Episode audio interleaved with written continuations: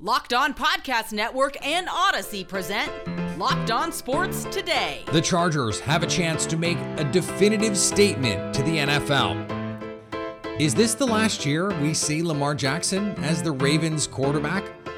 And there is no place in the NBA for Robert Sarver. I'm Peter Bukowski, starting your day with the can't miss stories and biggest debates in sports. You're locked on sports today. Searching all major sports. Found. Let's start with the biggest story. Week two kicks off with an absolute bang, or should I say, a banger, a banger of a game. It's Chiefs and Chargers on Thursday night football with a chance for one of these two teams to signal, hey, look at us. We are the team to beat in the AFC. Forget about the Bills. It's us. Joining me now from Locked On Chargers, David Drogemeyer. And David, this is a rivalry spot in the AFC West, which we expect to be a bloodbath all season. So, what would a win like this do in terms of being a statement to the rest of the league for the LA Chargers? Well, I, think the Chargers have been a sexy pick, right? I mean, year after year after year, they've always had so much talent, so much sexy. They burned me talent. before, I'll tell you that. Sure. um, but I think this offseason is where they really made several key moves.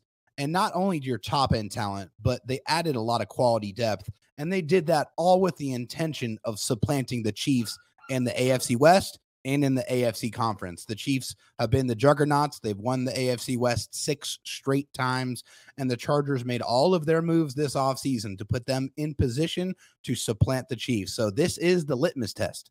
This is where the Chargers can truly see if all of the moves they made in the offseason are going to pay off. Now it looks like they they could be without both Keenan Allen and JC Jackson as we are recording this. So what would it take from Justin Herbert, from guys like Khalil Mack, some of those new additions that you mentioned, to get a win against a team that was as pr- impressive in week one as any team we saw in the NFL. Yeah, so just to clarify, Keenan Allen has already been ruled out of this game, so he will not play on Thursday night. JC Jackson, according to head coach Brandon Staley, is more of a 50 50 situation. My inclination is that I feel like he is going to play on Thursday night. Mm-hmm. That's what I'm feeling. I, I think they intentionally held him out of Sunday's matchup against the Raiders so that they could have him ready to play on Thursday night against the Chiefs. But the the blueprint to stop the Chiefs, I mean, it's it's easier said than done, but it is pretty obvious that the Chiefs they really attack the boundaries. They get the ball out of Patrick Mahomes' hands very quickly. They want to get those high, uh easy, efficient seven to eight yard throws and that keeps them ahead of the sticks and they're going to kill you by death by a thousand paper cuts all the way down the football field. And what you have to do is you have to make sure that you keep Patrick Mahomes in the pocket. He is at his best when he is creating off script.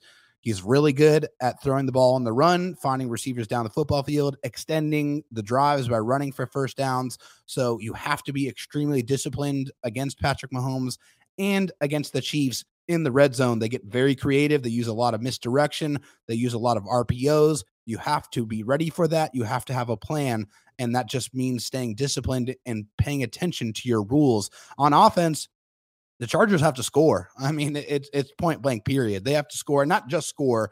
I'm talking score touchdowns every single chance that they get because the Chiefs have already showed that even without Tyreek Hill, they are still a high powered monster to be dealt with. What would it mean for, let's say, a Justin Herbert MVP candidacy kind of season? And I know that their goal is bigger than that. Sure. But Justin Herbert has also been, you, you talked about the Chargers as a trendy pick. Justin Herbert, that MVP pick, I saw that on a lot of people's lists to come into the year. This could be a showcase game. And he has had showcase games against the Chiefs. Arguably, his first showcase game in the NFL came against the Kansas City Chiefs. Yeah, I mean, Justin Herbert had to suit up uh, after being told literally, you know, two or three minutes after kickoff that, "Hey, kid, sorry, you're you're going to be starting in this game," and he's like, "What?" the, the, the, tight ends were like, "Hey, what are you even doing out here?" They didn't even know that he was going to be the one starting the game, and then he goes out there and he proceeds to go head to head with Patrick Mahomes, and it took an overtime period where former head coach Anthony Lynn decided it was a smart decision to give the ball back to Patrick Mahomes for whatever reason. Uh, that still doesn't make any sense to me. Um, but uh, yes, this is a crazy matchup for Justin Herbert. And if he goes out there on Thursday Night Football on Amazon Prime, the very first time that Amazon is hosting, and of course, why wouldn't they want this game? Chargers, Chiefs to to kick off their slate of Thursday Night Football games. If Justin Herbert goes out there, shows up, and beats Patrick Mahomes, it is going to absolutely propel him into MVP conversations. It's very very early, but this is where you do it. This is where you make those the, those moves. That's where you make these statements is in these primetime games against these premium teams. Stay up to date all season on the LA Chargers by subscribing to Locked On Sports today and the Locked On Chargers podcast on the Odyssey app, YouTube, or wherever you get podcasts. Thanks for making Locked On Sports today your first listen. Coming up, will Lamar Jackson be tossing passes not in Baltimore next season? Now on to Sleeper. Sleeper is the fastest growing fantasy platform today with the NFL season kicking off. Sleeper is climbing the charts with over 4 million users. In addition, they just launched 22 new features, including their over under game integrated right into your fantasy interface. You probably already use Sleeper for your fantasy league. I do. And I love it. It's great. All of the user experience part of it is so much better than the other apps out there. And now you can play over under in the app itself. And the, the best thing about over unders is you get to choose a little to win a lot. In any sport, you choose two or more players that you like and you pick the over or the under. This is a communal experience. You get to do it with your friends. And speaking of doing it with your friends, you can join our listener group at sleeper.com slash locked on today, and Sleeper will automatically match your first deposit up to $100. Again, go to sleeper.com slash locked on today, and you'll get a $100 match on your first deposit. Terms and conditions apply. See Sleeper's terms of use for details. Now, here's what you need to be locked on today. The SEC announced Wednesday that it directed Georgia and Tennessee to postpone scheduled games with Oklahoma because the Sooners are on their way to the SEC. Oklahoma is slated to join the SEC with Texas in 2025. The timing of when Oklahoma and Texas end up in the SEC has been the subject of much speculation since it was announced in the summer of 2021 that they were joining the best league in college football. Other people want to argue that. It's okay, they're wrong. Both schools have four remaining seasons in the Big 12, which is an eternity considering how much unrest their departure has caused the league. An early departure would be subject to both a significant exit fee, expected to be in the $80 million range, and the violation of a grant of rights agreements, which is why both schools and the SEC have been cautious in addressing a potential early departure. Georgia and Tennessee have filled those open dates. Utah Jazz president of basketball ops Danny Ainge said he didn't feel like the players in last year's locker room believed in each other. Donovan Mitchell disagrees. I don't think we didn't believe, Mitchell told ESPN on Wednesday on his first day in Cleveland as a Cavalier since the September 1st trade. I said at the end of the season, don't trade Rudy Gobert. Let's figure this out. Let's go. And that didn't happen. For him to say that after six months around the team, I disagree. But you know, at the end of the day, that's his decision. Mitchell also said that in the days leading up to his trade to Cleveland, he had been led to believe he would be traded to the New York Knicks. You know who else was led to believe that? New York Knicks fans.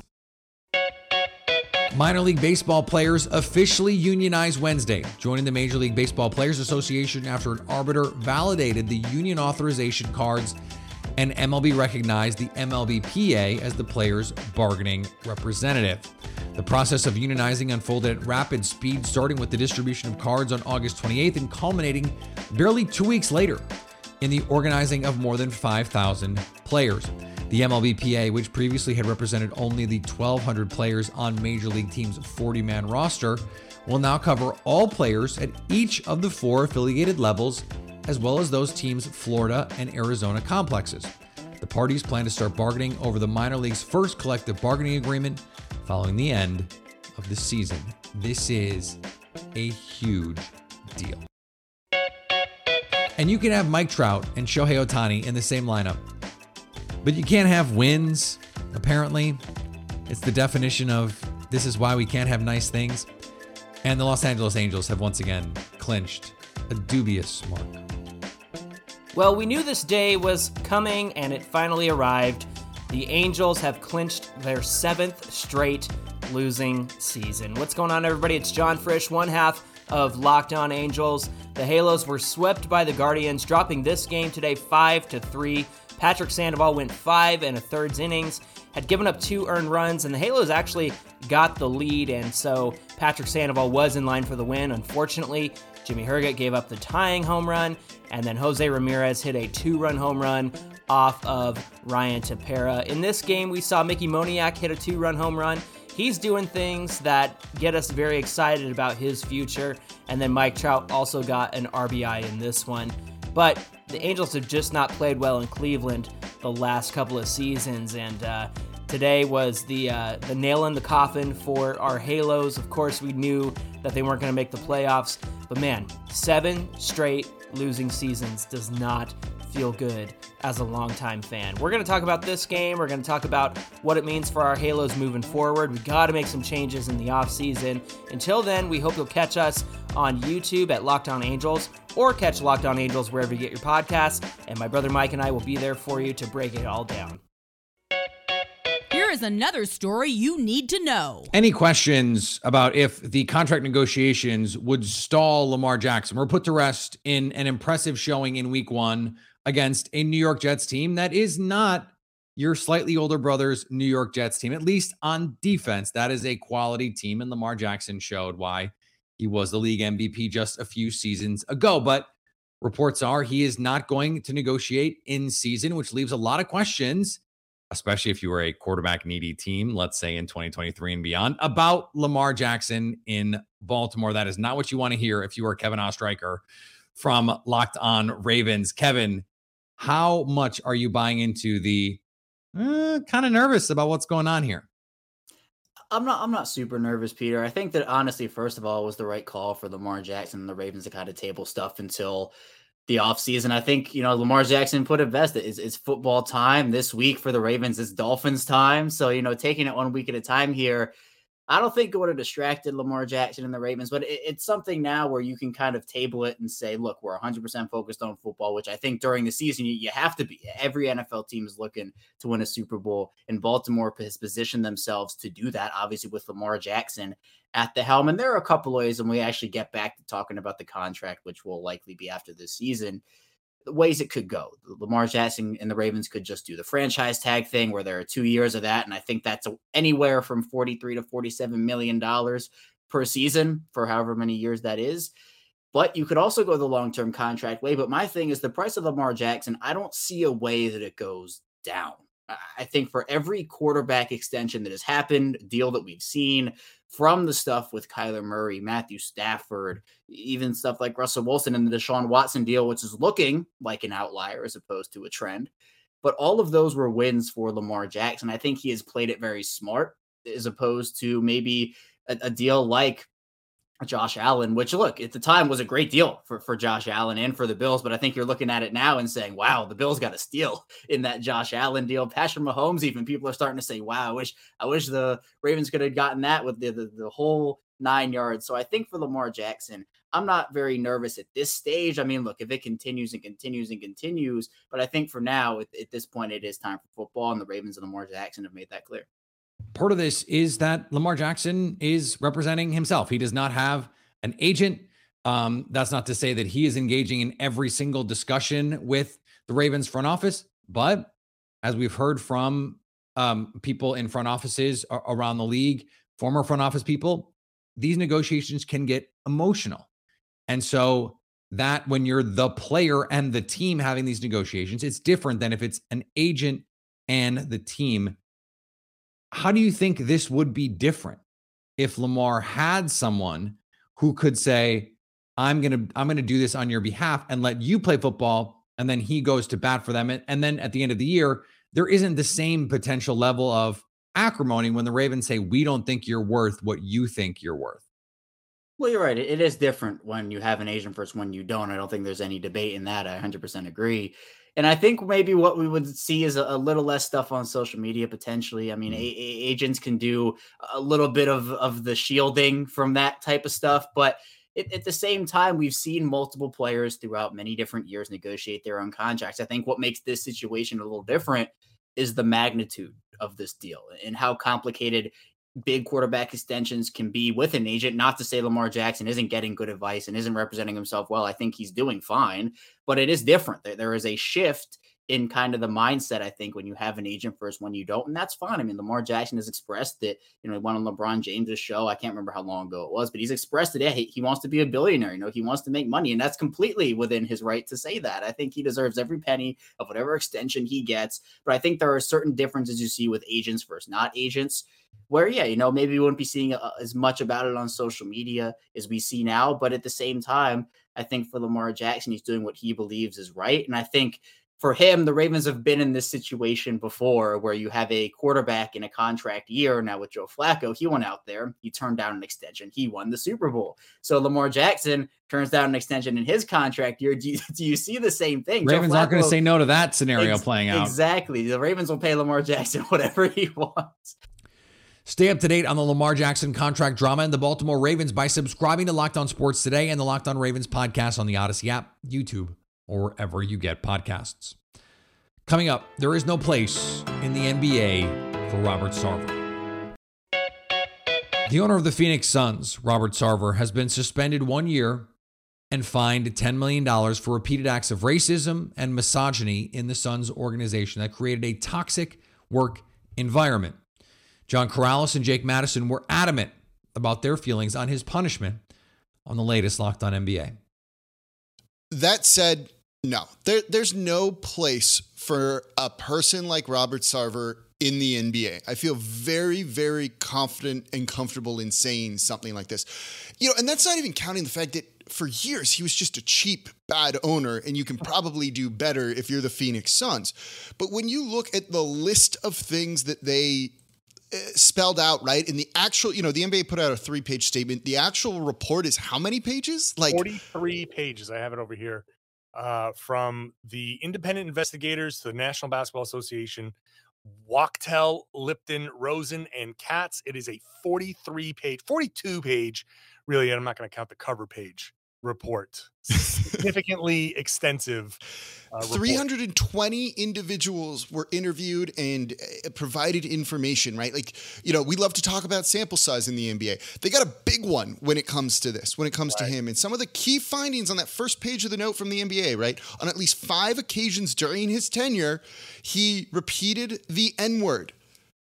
Okay. He engaged in instances of inequitable conduct towards female employees, made uh, many sex related comments in the workplace, made inappropriate comments about physical appearance of female employees and other women, and on several occasions engaged in inappropriate physical conduct towards male employees, right? And Mr. Sarver engaged in demeaning and harsh treatment of employees, but including by yelling and other things at them, right? It's a litany of things from so many people. And yeah. when you look at it like that, like, no, you know, if you're the NBA, you don't want someone like that owning this team. And so he goes away for a year. He gets fined 10 million. I did a quick Google search on Robert Sarver net worth. It came back with 800 million and it's probably worth more than that. That is 0.0 or it's like 1.25% of his net worth is what he was fined for something like this. He'll stay away from the team, but you get guess what? They're good. They're going to generate profits and he'll still get the profits off of them. This yeah. is a slap on the wrist. This is no big deal to him. And the thing is he's annoyed by this too, which is the funny thing, but yeah, it's just, no, it's not enough. It could not be clearer that the punishment is not enough.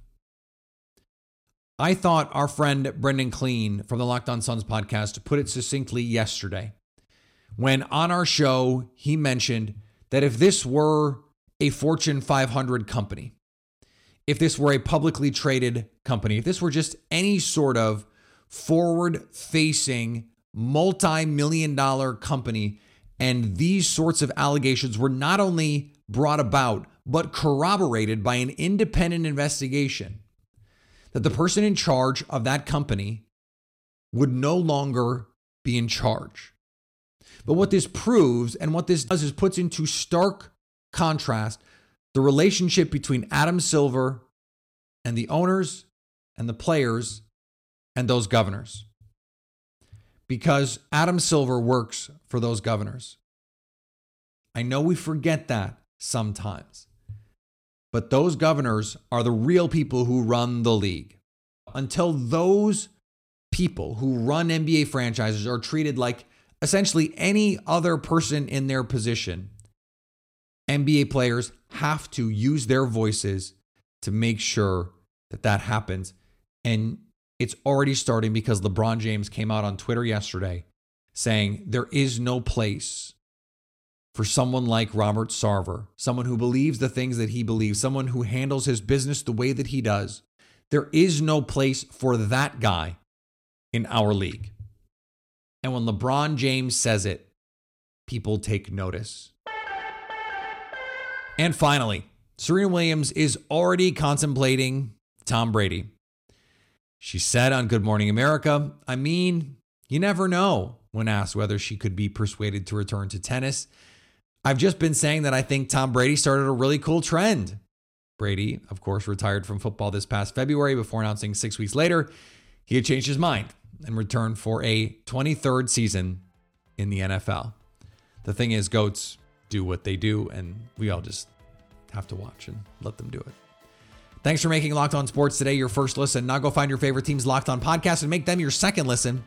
Coming up tomorrow, will the Chargers get that statement win or will it be more of the same in the AFC West rivalry with the Chiefs? So at least until tomorrow, stay locked on sports today.